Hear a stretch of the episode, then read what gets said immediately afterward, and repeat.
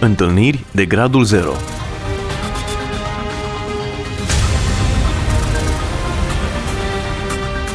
O emisiune realizată de Cristina Olariu.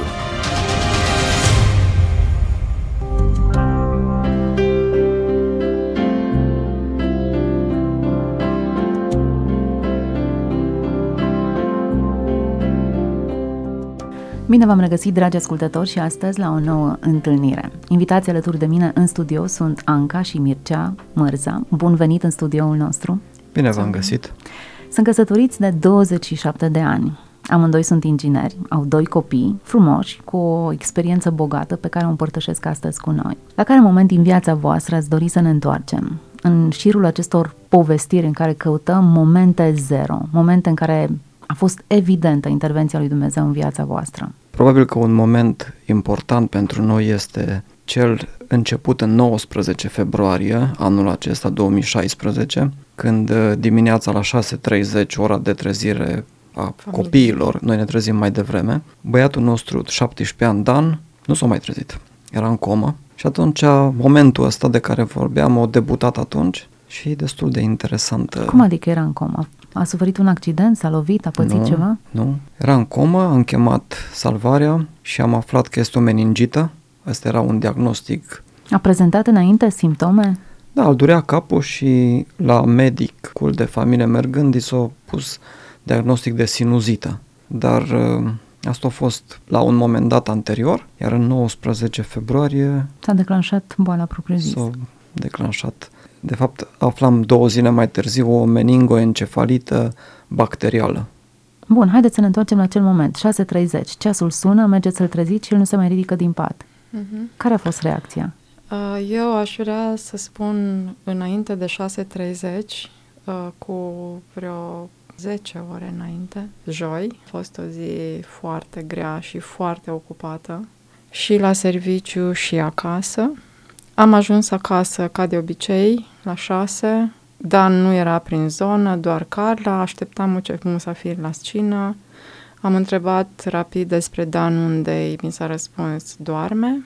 Era în okay, camera lui, nu dormea. am făcut nicio legătură de ce doarme, de când doarme și mai departe. Mi-am văzut de treburile mele. S-a terminat ziua, ne-am culcat, am închis chiar ușa la camera lui să nu cumva să-l deranjăm.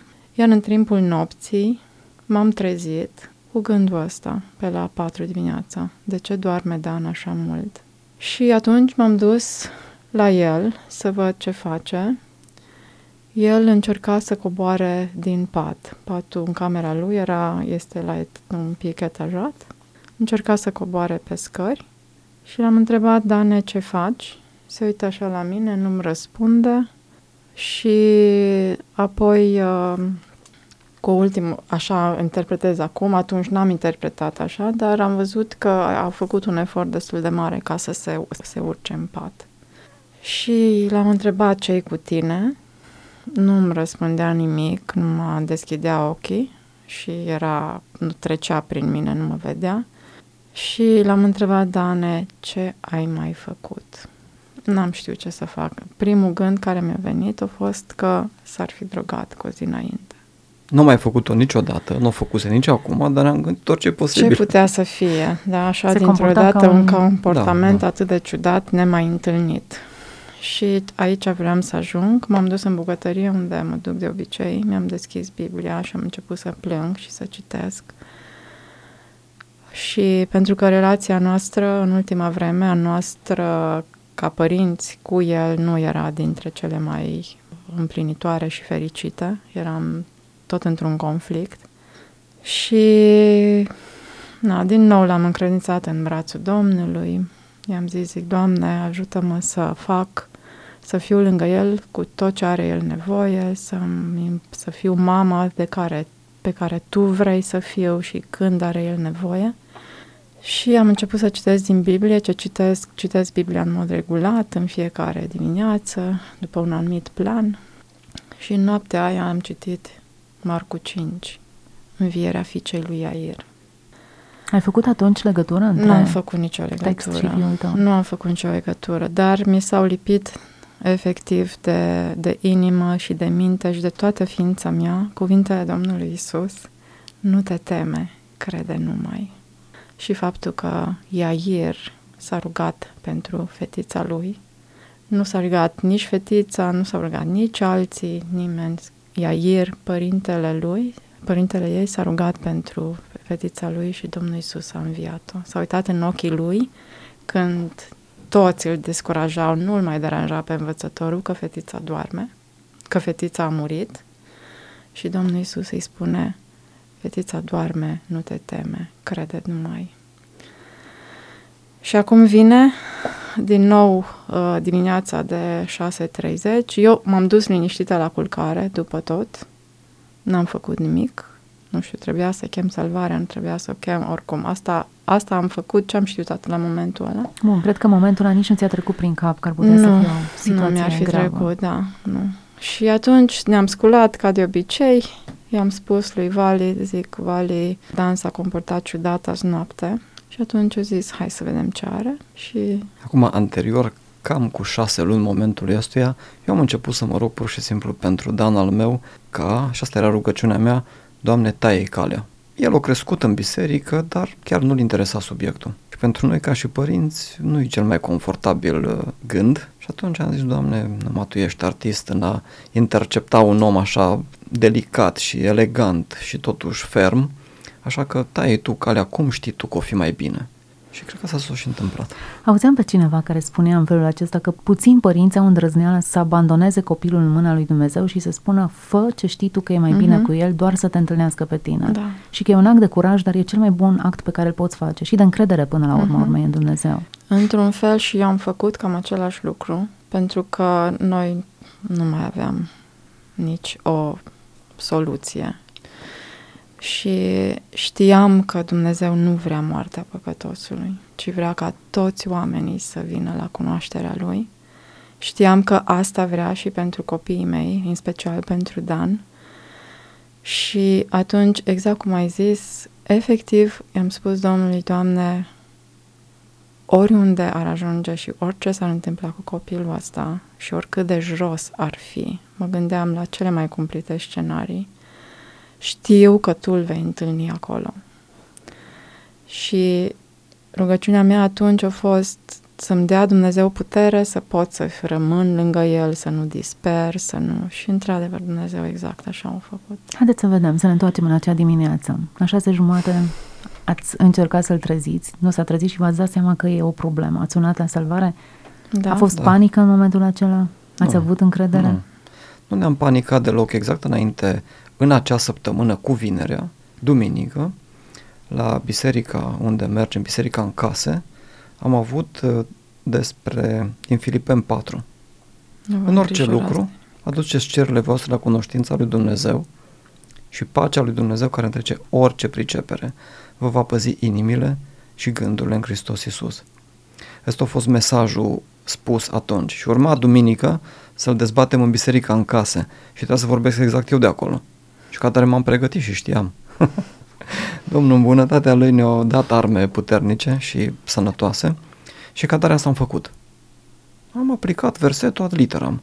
Ne-am rugat, i-am spus Domnului, am pus mâna pe telefon, am chemat salvarea, Uh, el avea patul suspendat cam la un metru jumate față de sol și trebuie să le iau jos, că mi-am dat seama că medicul dacă va veni nu poate să-l vadă acolo.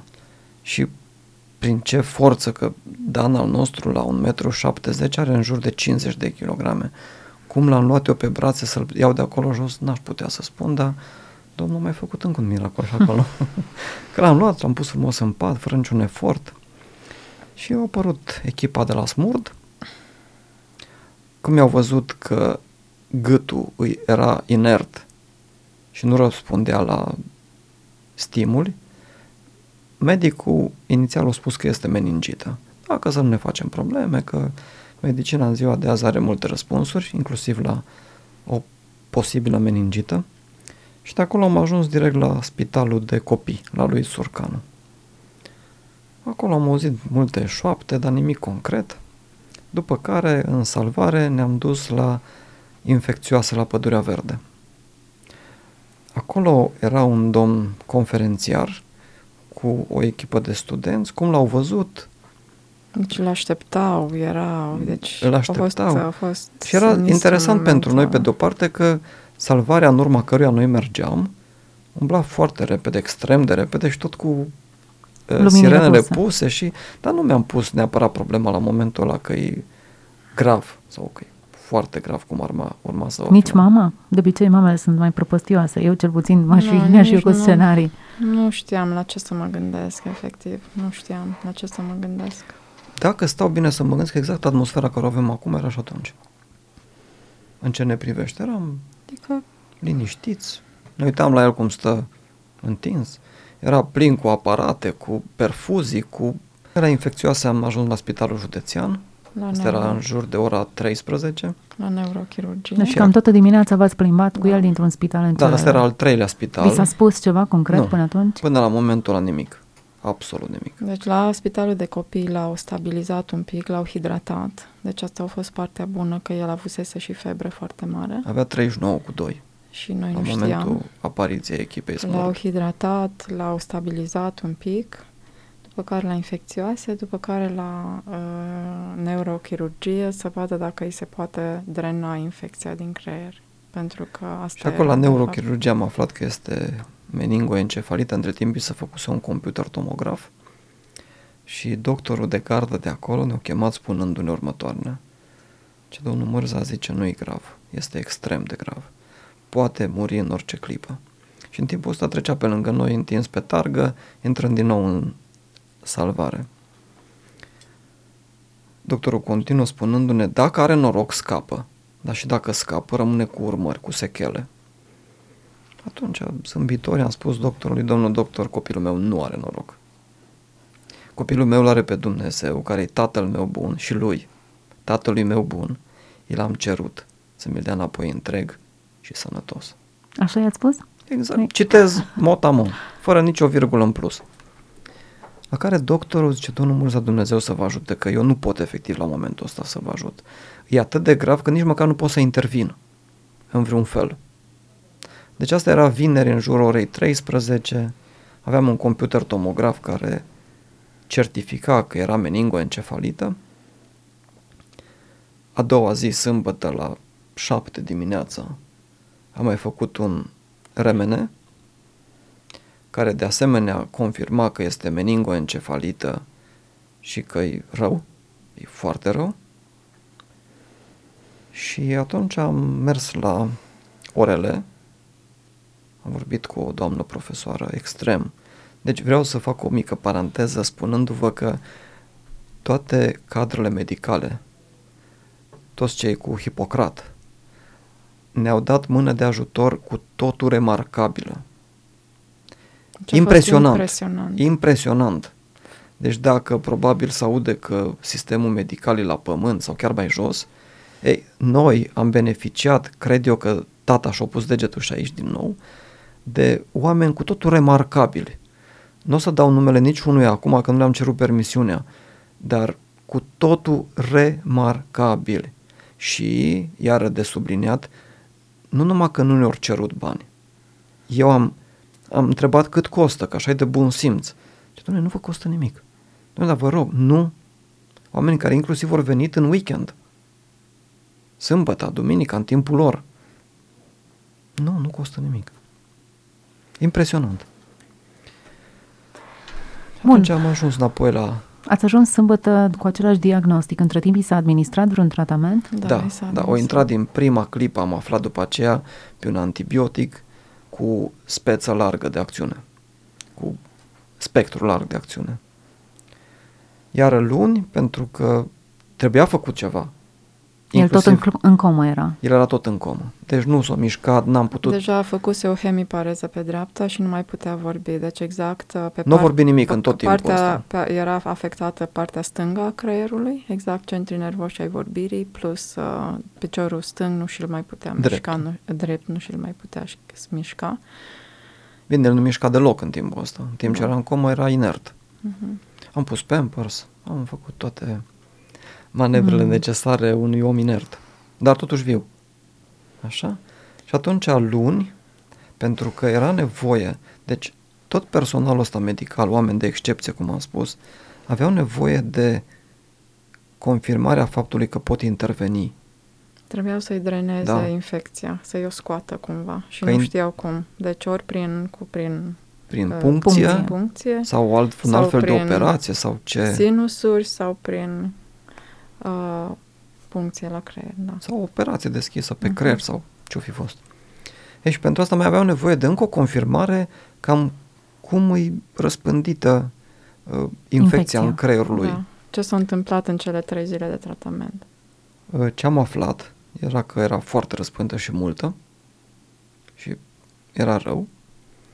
Și atunci luni am mers din nou la încă un computer tomograf și spre bucuria noastră computerul tomograf de luni, după 48 de ore, spunea că este doar sinuzită pe partea stângă.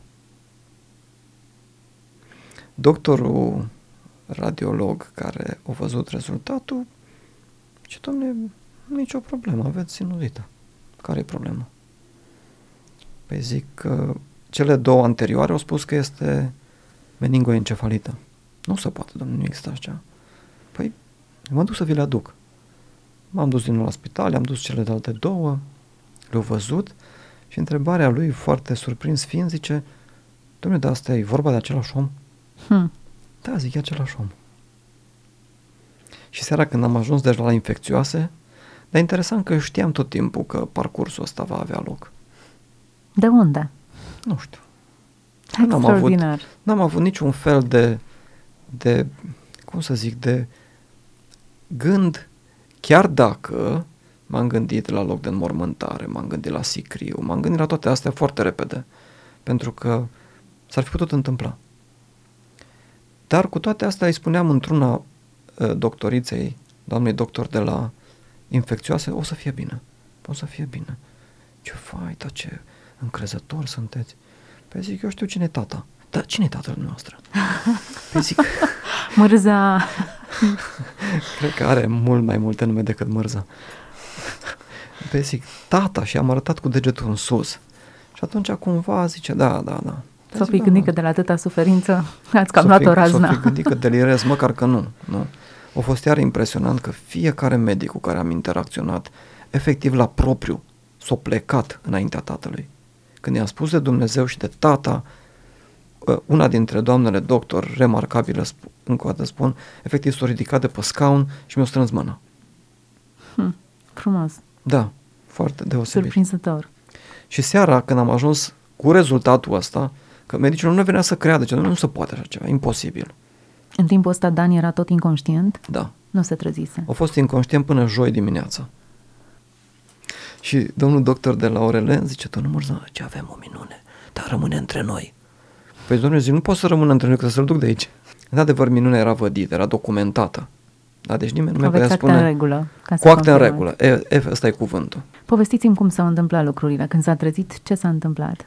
Joi dimineața s-a trezit și efectiv, joi la șapte, șapte, a fost momentul în care s-a trezit.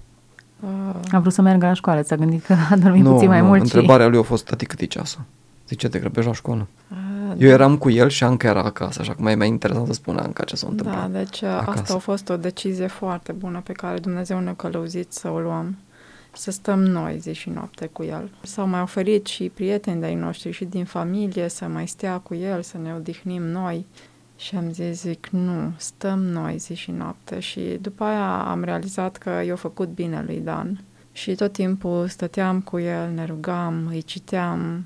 A fost așa de simpatic că i-am citit într-o dimineață, după ce și-a revenit, uh, Psalmul 91, pur și simplu l-am eu venit, cel ce uh, stă sub ocrotirea celui prea înalt. Și seara l-a citit și Vali același și zice, Dan, zice, tati, dar mi l-a citit și mamei de dimineață.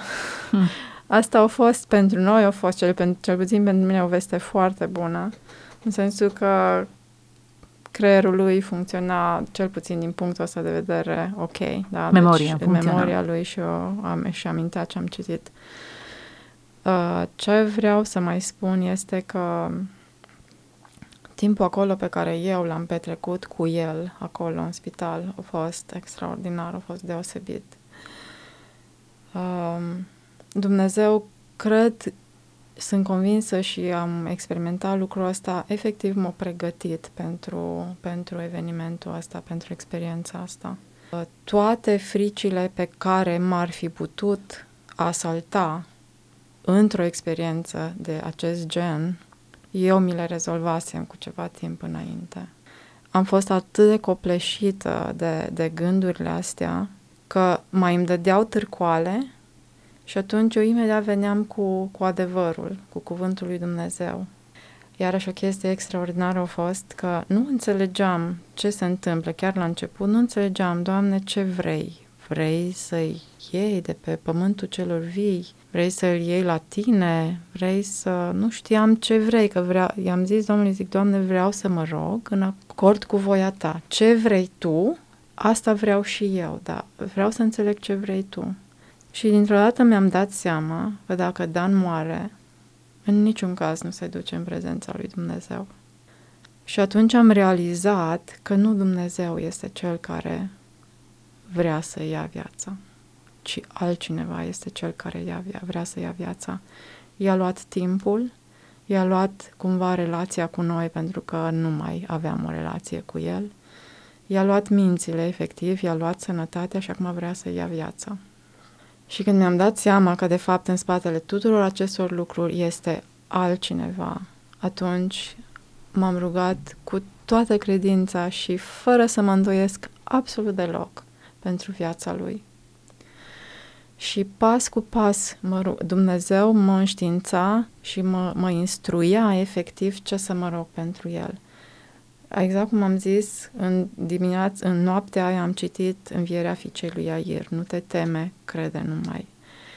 În zilele următoare am citit Vindecarea mutului. Da, nu, nu era mut, nu vorbea. Nu vorbea.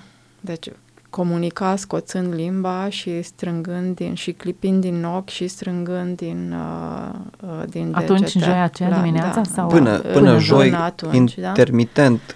În momente, momente când... de luciditate. Am da. citit Vindecarea Mutului și zic, Doamne Iisuse, așa cum ai făcut-o atunci, pot să o fac și acum cu Dan. Mi-am scris ziua, data și ora pe Biblie când am citit și m-am rugat.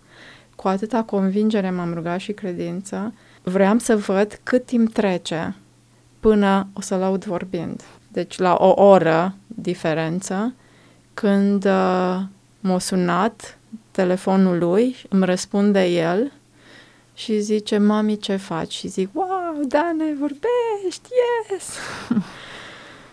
și zic, ce faci, Dănuțule? Ce merg în sus, mami? Hmm. Da, asta a fost răspunsul și lui, merg în sus. mare.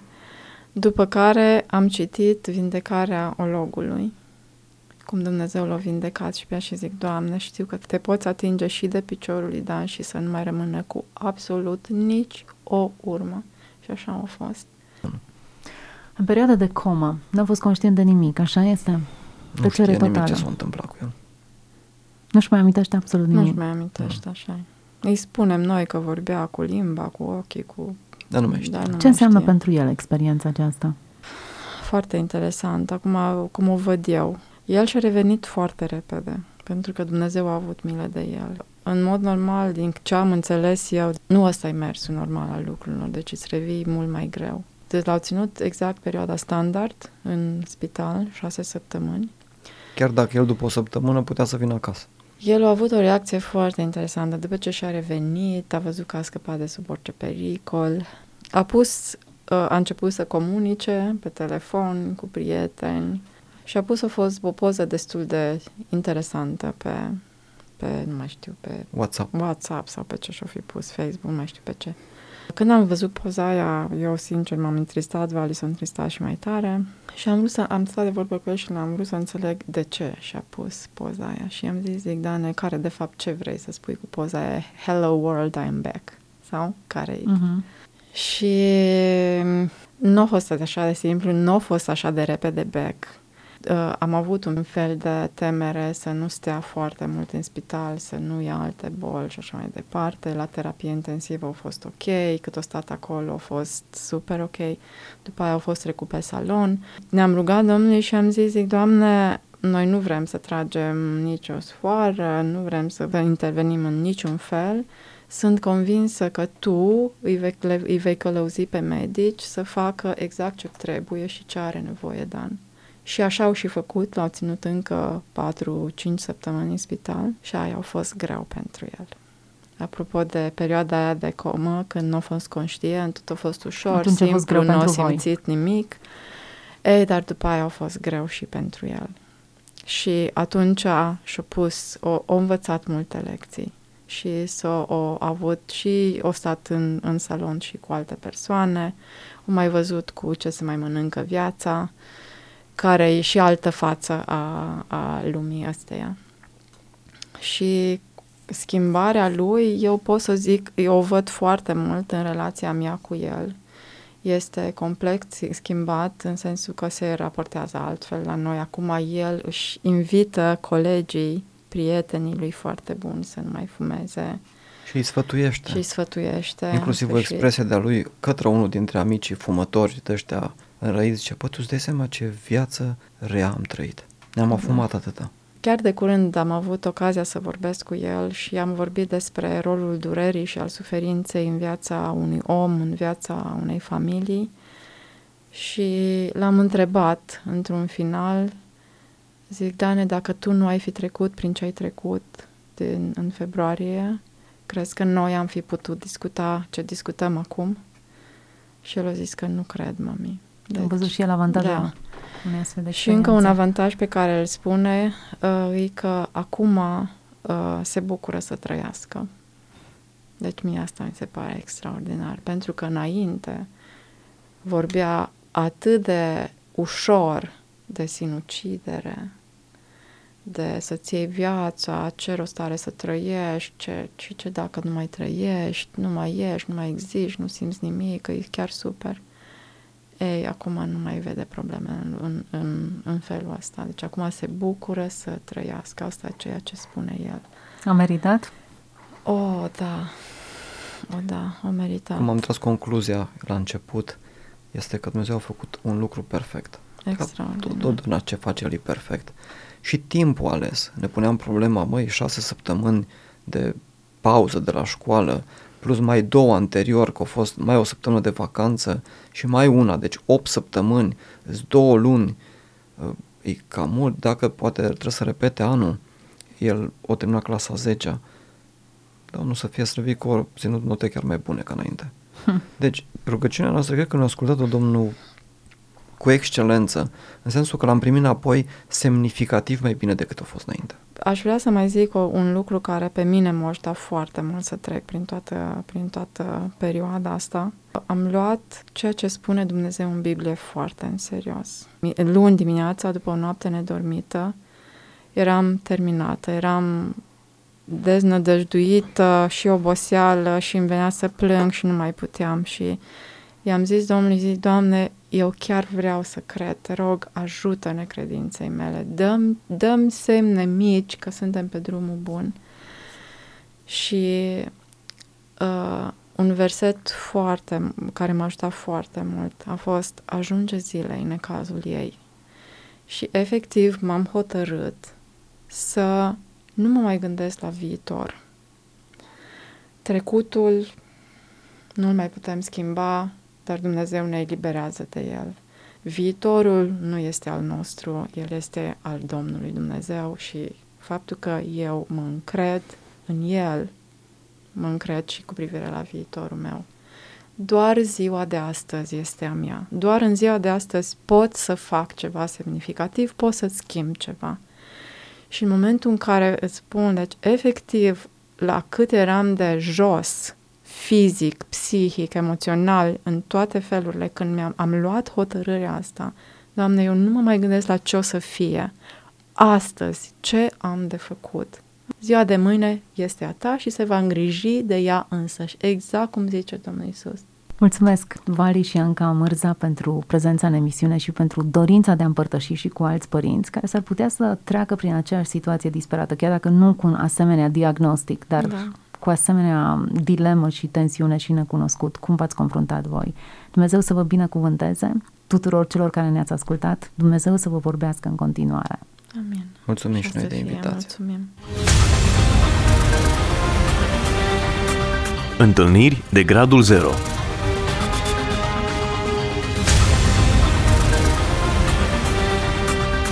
O emisiune realizată de Cristina Olariu